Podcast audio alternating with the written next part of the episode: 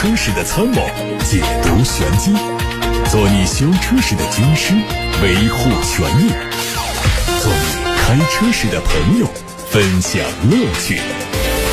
调频九二七，傍晚六点半，董涛说车，只和车友在一起。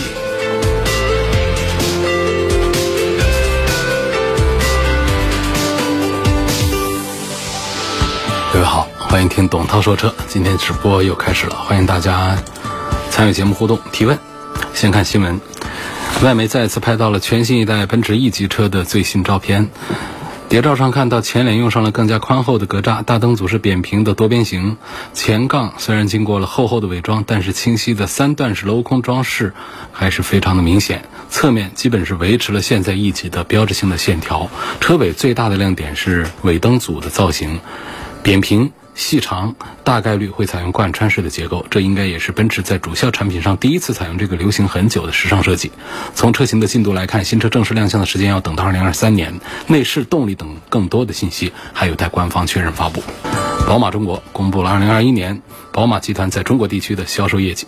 二零二一年，BMW 品牌和 MINI 品牌在中国市场总共交付了八十四点六二三七万辆车，同比增长了百分之八点九。同时，二零二一年，宝马中国还卖出了四点八万辆新能源车，同比增长了百分之六十九。官方表示，今年还会向中国市场推出包括 iX S、iX 三纯电动三系以及一款纯电旗舰汽车，还有两款插混在内的七款新能源汽车。据宝马官方消息，二零二五年他们会推出具有全新设计的架构，以及全新的驱动系统和全新的电池车型。而集团下的 MINI 品牌和劳斯莱斯也会在二零三零年全面电动化，届时宝马集团将在全球累计交付一千万辆纯电动汽车。保时捷也发布了2021年的销售业绩。2021年，他们全球范围交付了30.1915万辆，同比增长了11%。其中，中国市场就交付了9.57万辆，连续七年成为保时捷全球最大单一市场。在保时捷品牌的车型中，Macan 在2021年最畅销，累计交付了8万8300辆；卡宴紧随其后，8万3000辆；911和718累计交付分别是3万8400和2万05。轿跑车型 Panamera 累计交付了3。万零两百辆，而首款电动车泰看累计交付了也有四万多。保时捷在中国市场的这几年的成绩一直是很不错，受到很多国内年轻消费群体的喜爱。不过，在保时捷的销售成绩当中，一直有一个很有意思的情况：原本只造跑车的保时捷，销量的支柱车型却是两款 SUV。外媒说，奥迪将更新旗下的产品序列，纯电车型 e-tron 会改名叫 Q8 e-tron，预计是二月份发布，最快四月份在北京车展上正式亮相。由于奥迪 Q8 e-tron 和现款的 Q8 车型名称存在混淆，未来 Q8 可能会改名叫做 Q7 的 Sportback，意味着奥迪 SUV 的产品序列会采用单数纯燃油、双数纯电动的命名规则。奥迪 Q8 e-tron 会继续定位中大型纯电动 SUV，外观对现款来说变化很小，但是会采用全新一代的电池组和更加高效的电动机。电池组的容量会超过一百千瓦时，续航里程会达到六百公里以上。理想汽车的第二款产品 X 零一的一些消息，消息说这个车会在四月份左右发布，最迟不会超过六月份，会在今年的下半年正式开启交付。它的定位是大型 SUV，车长超过了五米二，轴距达到了三米一，尺寸和奔驰的 GLS 相近。这款比理想 ONE 更大的 SUV 还是增程式的路线，它的纯电续航一百五十五公里，油箱容积是六十五，总续航里程突破了八百公里。值得一提的是，这个车会拥有 L 四级别的有条件自动驾驶辅助硬件，值得期待。继比亚迪新款唐 EV 无伪装车型现身街头测试之后，全新的唐电麦的申报信息也在网上出现。图上看到前格栅由现款的多横幅改成了尺寸更大的鱼鳞状的格栅，并且是增加了镀铬装饰亮条，变得激进不少。侧面和尾部的造型相比现款是没有大的突破。续航方面，所配备的刀片电池容量由现在的二十一点五千瓦时提升到了四十五点八千瓦时，它的最大续航里程会达到两百五十二公里。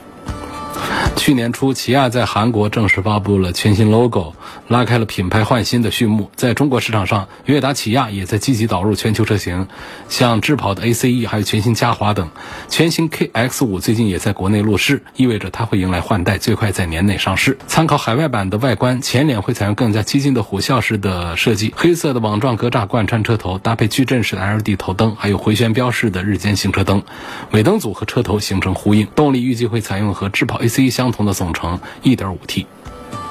Jeep 官方日前发布了新款自由侠的车型图片，外观还是家族的经典设计，细节上有一些多元素点缀，比如说两侧的雾灯组，还有层次很复杂的下包围，双色的发动机盖，相比现款是精致了很多。尾灯由之前的 X 样式变成了上下两层的样式。辨识度更高。自由家车型也发布了第一款产品自由家 NV 的官图，可以看到贯穿式的灯带和大灯融成一体的格栅，为车头增添了科技感、一体感。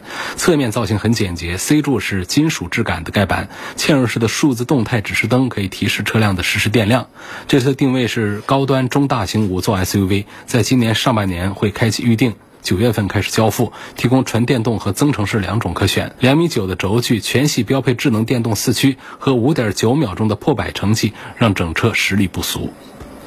日前，恒驰汽车官方发布消息，首款车型恒驰五在天津工厂正式下线了，这比原计划提前了十二天。恒大造车终于有了真正意义上的突破。此前，恒大对造车的事情一直是非常高调，但并没有真正量产下线，一度引发争议。很多网友表示，恒大并不是真心造车。这次恒驰五下线，也算是给恒大挽回了一些颜面。至于什么时候可以真正的上市交付？可能还需要再等一段时间。不过下线这件事儿也算是给恒驰汽车画的这块饼填了一些馅儿进去。各位刚才听到的是汽车资讯。今天首先跟大家聊一聊2021年度的汽车销量总榜。这个榜呢是刚刚发布，来自乘联会。2021年累计狭义乘用车的零售总量是2014.6万辆，同比增长了4.4%。其中2021年12月的销量有210万辆，同比下降了8%。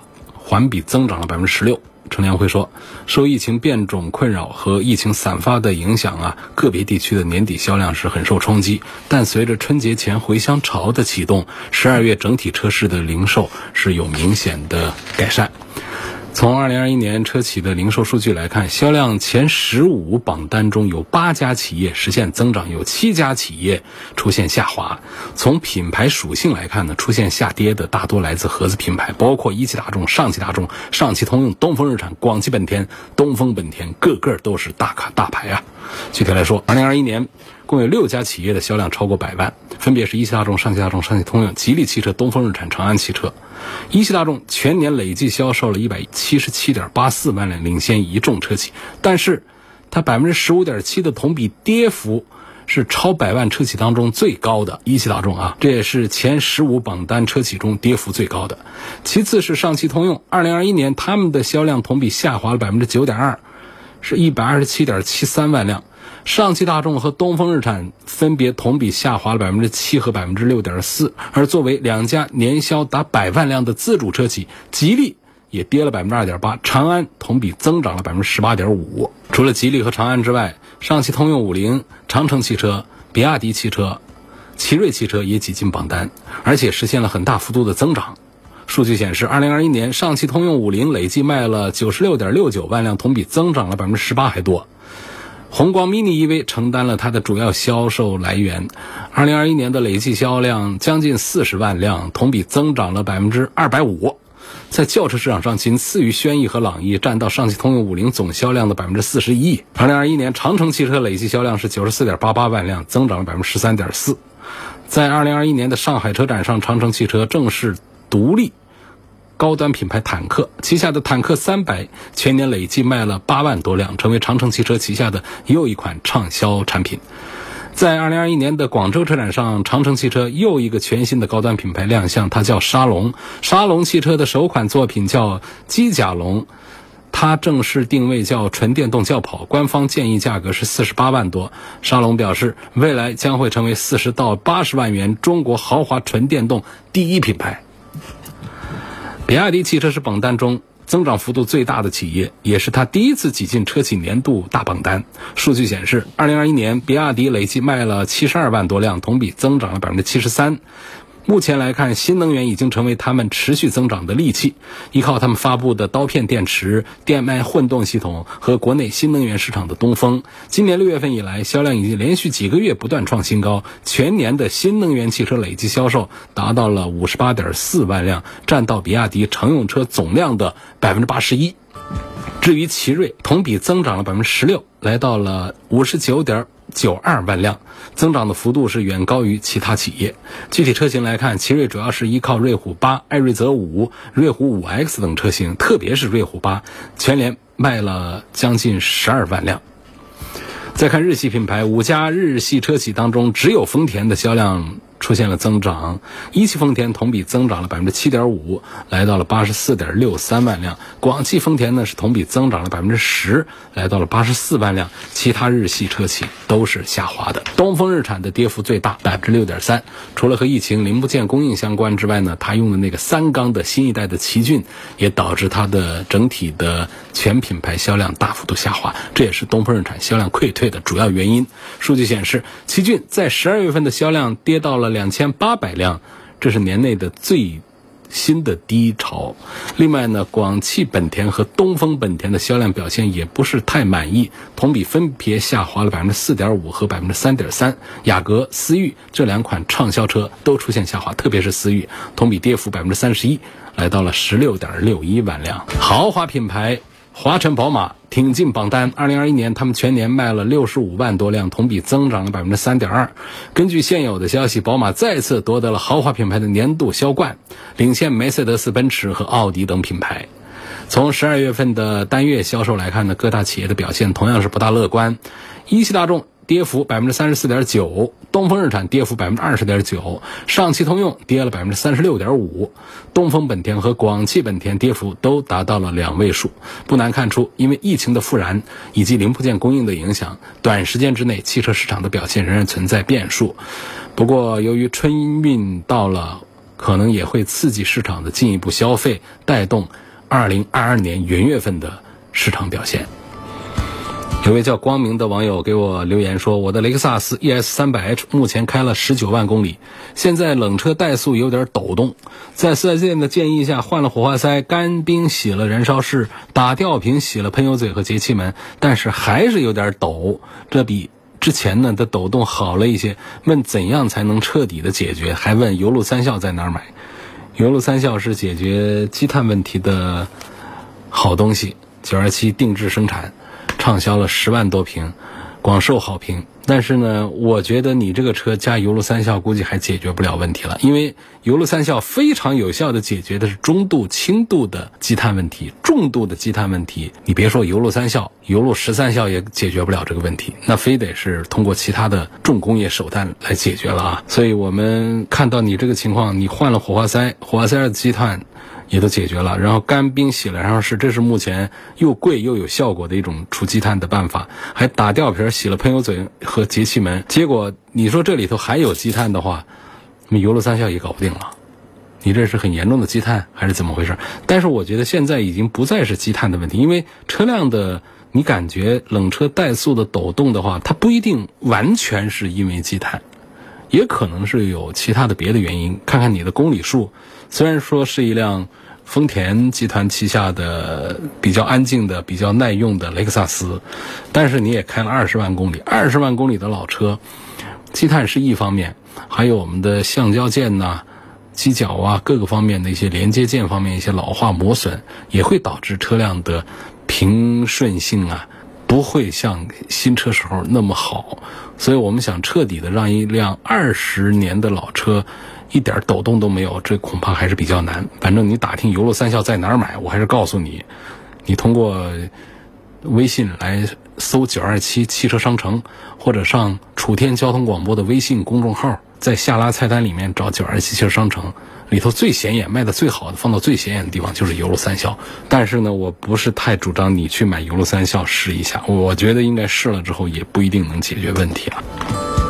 有位网友叫吃了就夹一口，他说：“涛哥，我2017款的2.0排量的标致3008，将近十万公里了。最近冷车点火，声音比较闷，开起来外循环有汽油味儿，问这是怎么回事？这个汽油味儿呢，往往是因为这个碳罐需要做一下清理处理。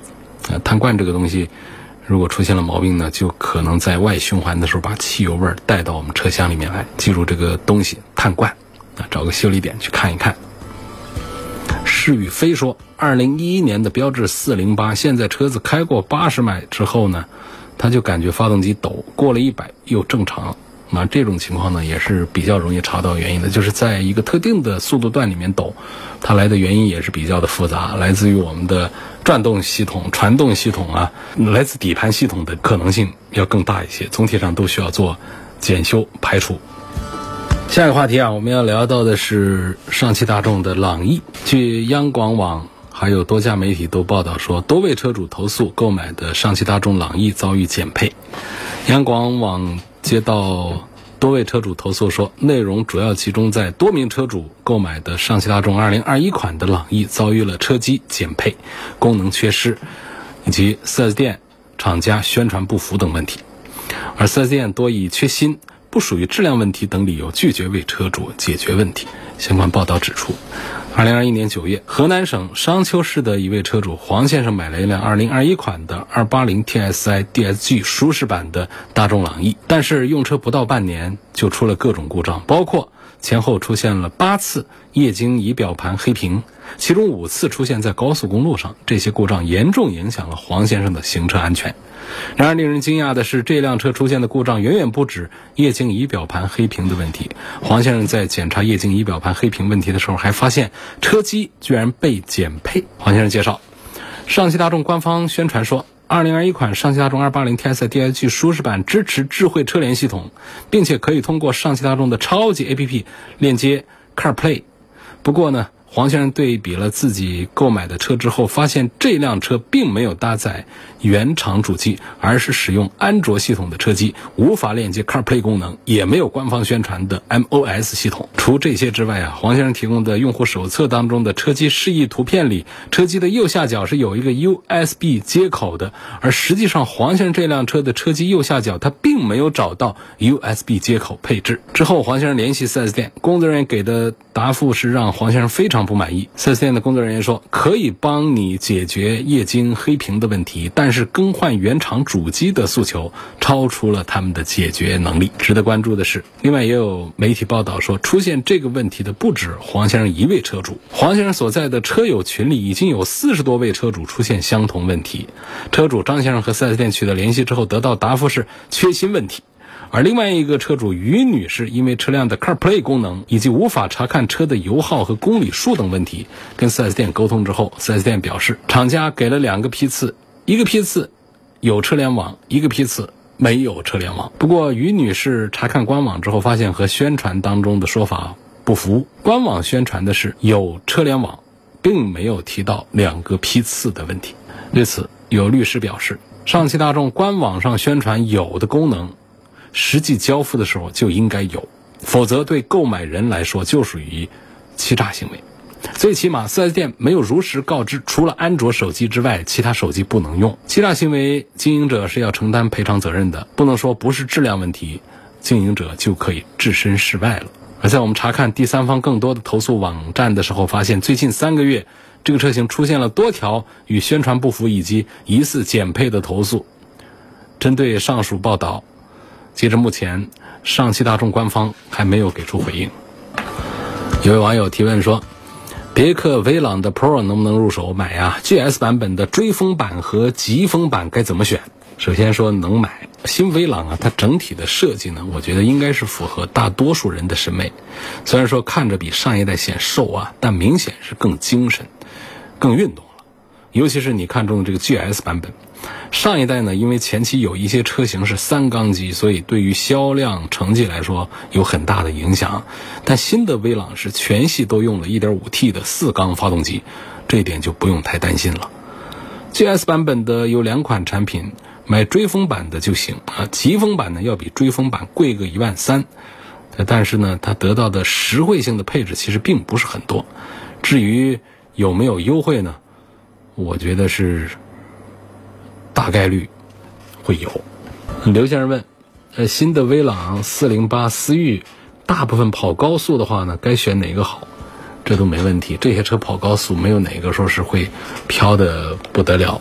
从这个底盘的感受上来讲的话呢，我觉得其实标致的这个底盘跑高速的舒适性还是要稍微更好一丁点儿的。我们再挑一个话题，这个话题是说呢，为什么国内有一些汽车品牌经常加价销售？对于这种行为，有关职能部门为什么不处罚？国外也有加价吗？有话说的，国外其实也有加价啊，在美国市场上、欧洲市场上都有一些加价的车型。加价这个事儿呢，就是我们从这个词上看，就让人觉得很不友好。那为什么有关职能部门没有对他们进行处罚呢？实际上就是一个取证难的问题。就这个加价呀，现在往往呢，就经销商们很多的板眼，他不会那么直白的说，我这个车是加价卖。首先一点啊，厂家没有固定一个价格，厂家的建议零售价，它这个建议它不是一个规定。零售价，它是个建议零售价，所以这个建议经销商不采纳，在市场经济的时代，自由交易这个协议定价，它就有合法性。另外还有一个点就是什么呢？就店里很多经常是他用别的形式来，比方说不开发票。你弄不到证据，我们消费者缺乏一些法律啊、税务上的常识，就不知道怎么取证。知道这个事儿好像不对，怎么弄证据呢？如果是我们的一个财会人员，或者说我们是律师朋友的话，可能倒是有办法。但是普通车主们，他不一定能拿出一个让法庭可以采信的一个证据出来。就算是拿出来之后呢，往往我们在对应法条的时候呢，在很多解释方面呢，几番辩论下来，也经常会出现不了了之的一些。所以这是一个。另外呢，就还有一些就是。它是以加装配置的形式实现的加价，这个就是最难把它扳倒的加价。比方说，我给你加了太阳膜，这个太阳膜是算两万块钱还是算一万块钱？包括车衣啊这些东西，它价格弹性都巨大。太阳膜现在弹性都小了，因为太阳膜本身是个便宜东西，贵的也贵不了几千块钱去。但是这个车衣这个事儿，他就可以把一个五千块钱说成是两万块钱，你怎么办？他就拿一款产品就这么定着，包括。说加装其他的东西，脚垫啊，什么东西啊，也没有一个物价局的一个官方定价，所以他只要没有侵犯我们那种知情权，只要有一个事先告知的这么一个义务，他尽到了，那么在市场交易的公平环境当中，他就是合法的行为。所以这个就是我们放在心里恨，实在是拿很多加价行为没办法。我们继续看今天的第三个话题，关于威马，有威马车主投诉。二零一九年二月份买进的 EX 五四百，到现在开了五万公里。二零二一年七月份，厂家对车机做了电池 BMS 升级，升级之后，这续航里程啊，它明显是减少很多。同样的路况和行驶环境，原来可以开三百五十公里，升级之后呢，开不到两百六十公里。后来发现车机升级之后。是在用户不知情的情况下，限制了电池充电量五度左右，直接影响续航八十多公里，损害消费者利益。通过电话多次和厂家沟通，也没有解决。关于这一类投诉呢，不在少数。实际上，关于威马电动车锁电的问题呢，早在二零二一年七月份就有车主陆续的进行反馈投诉。有网友说，威马 EX 五在保养升级之后，续航里程严重缩水，车辆疑似被锁电。锁就是。门锁的锁，锁止的锁，锁电的意思呢，就是还有电，但是通过软件控制，有一些余电呢，它不释放出来，参与动力的输出，这叫锁电。有网友称，威马汽车没有经过车主允许，私自进行锁电操作。实际续航从原来的三百多公里变成现在两百多公里，和购买时标称的四百公里相差甚远。不过，威马汽车官方对此作出回应，表示这个问题是是个别用户新进反馈的问题，属于偶发个案。但是呢，从二零二一年七月份到今天呢。投诉这个问题的用户是越来越多了。投诉的问题包括系统升级之后对电池进行限制，系统升级之后导致续航里程缩水，系统远程升级之后啊，电池被锁电影响行驶等等。综合投诉的问题，多位车主认为，威马 EX 五在系统升级之后续航里程严重缩水，车辆疑似被锁电。近半年，这投诉是越来越多，意味着这个问题可能并不是个案。也有威马车主爆料说呢，威马从二零二一年的十二月二十三号到二零二二年的元月十五号开展迎新年用户特优活动，被随机抽取的幸运用户将获赠全面车辆检查和价值两百元的京东卡。但是不少车主却发现，原本可以跑三百五十公里的车，经过检查之后就只能跑到三百公里以内了。所以车主对此也质疑自己的车辆可能在一次全面检查当中被偷偷的锁电了。为此，有车主特意制作了一首歌曲，两百块钱就把我骗了。歌词里里外外是透露了车主的心酸。这几个月呢，关于威马电动车起火的报道是不少啊。说，二零二一年的十二月二十号凌晨四点钟左右，郑州有一个充电站，有一辆正在充电的新能源汽车突然起火。两天之后，媒体报道说，在十二月二十二号早上七点钟，有一辆。电动车在三亚市发生起火。另外呢，媒体在视频当中发现呢，起火的车型啊，悬挂的是威马汽车的车标，被烧的是面目全非。在二零二零年的十月份，威马分别是在十月五号、十月十三号、十月二十七号被报道出现起火事故。二零二零年十月二十八号。威马向国家市场监督管理总局备案了召回计划，召回一千二百八十二辆威马电动车，并明确指出事故是因为电池质量问题引起。可能正是因为上述事故啊，就导致威马采用锁电的方式防止起火再次发生。啊，锁电锁住电池的电力，通过升级改写这个新能源汽车的电池管理系统，达到对电池电量窗口的锁定。重新定义电池的电压范围，限制电池的充电量和用电量。这就好比以前能做百分百的电力输出，现在只能达到百分之六十。这个电池的容量减小，它的续航里程必然是大打折扣。此前，包括广汽安 S、广丰的 i A 五都曾经被爆出锁电。那么，抛开威马汽车，单就锁电这件事儿来看呢？从某种程度上来说，锁电的目的。也许是为了让消费者更好、更安全的用车，提高用车的安全性，但是对于解决起火风险来说，显然是治标不治本的一个方案，因为它牺牲了汽车的性能以及用车体验。从侧面来看呢，也可以看出车企不负责任的态度。对于消费者来说，产品安全是重要的，但是用车体验也很重要啊，而不是应该通过某些手段来达到目的，忽视。车主的感受的。好，今天带给大家的三个话题啊，就说完了。今天第一个话题说到了二零二一年的全年车企的销售榜单，多家知名的大牌车企都出现了下滑。那么第二个话题呢，说到了上汽大众朗逸被曝车机系统的减配问题。刚才说的第三个话题呢，涉及到威马汽车这个电动车呢。最近两年爆了一些起火的问题，也有召回的操作，怀疑是电池的质量问题。那么现在呢，又有车主认为被偷偷的做了锁电处理，怀疑和处理电池安全性有关的一个操作，所以引起大家的关注。那么董涛说车节目呢，会持续的关注这些舆论监督的事件。欢迎更多朋友平常在遇到车辆的质量问题、投诉问题的时候，能想起。楚天交通广播，想起董涛说车，还有更多的汽车节目，随时打零二七八六八六六六六六，楚天交广呼叫中心的热线电话，把新闻线索、把投诉信息分享给我们。有位网友叫帕瓦罗蒂，他提问说。涛哥你好，希望评价一下五菱星辰低配手动挡这款车怎么样？你对应这个价格来说，还能说怎么样呢？就是推荐买，值得买呗。你想啊，它一个大小、尺寸、规格就跟那个途观 L 差不多，途观卖二十几万，它这个车卖六七万块钱，我们还能指望说这车的安全性啊、制造成本、配置各方面有多高吗？而且这车子做的还挺漂亮、挺时尚的。作为一个入门的手动挡呢，也就是说，这对于这个价格来讲。我觉得它性价比已经非常高了，我们不要抱太高的期望，但是我觉得花七万块钱买这个车，仍然可以用得很爽。有位网友说，从性价比、从使用感受来说一下，威朗 Pro 和明锐 Pro 该怎么选？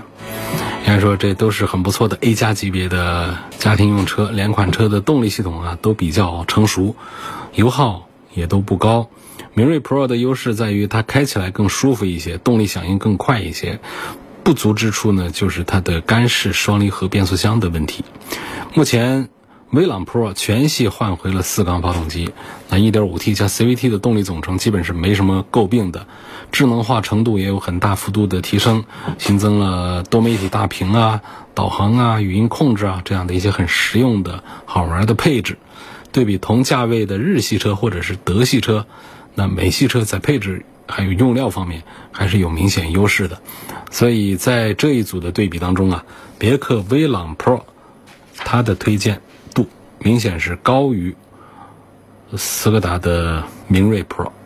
好，今天节目就到这儿结束了。错过收听的，欢迎通过董涛说车全媒体平台收听往期节目的重播音频。他们广泛的入驻在微信公众号、微博、蜻蜓、喜马拉雅、九头鸟车架号、易车号、百家号、微信小程序梧桐车话等等平台上。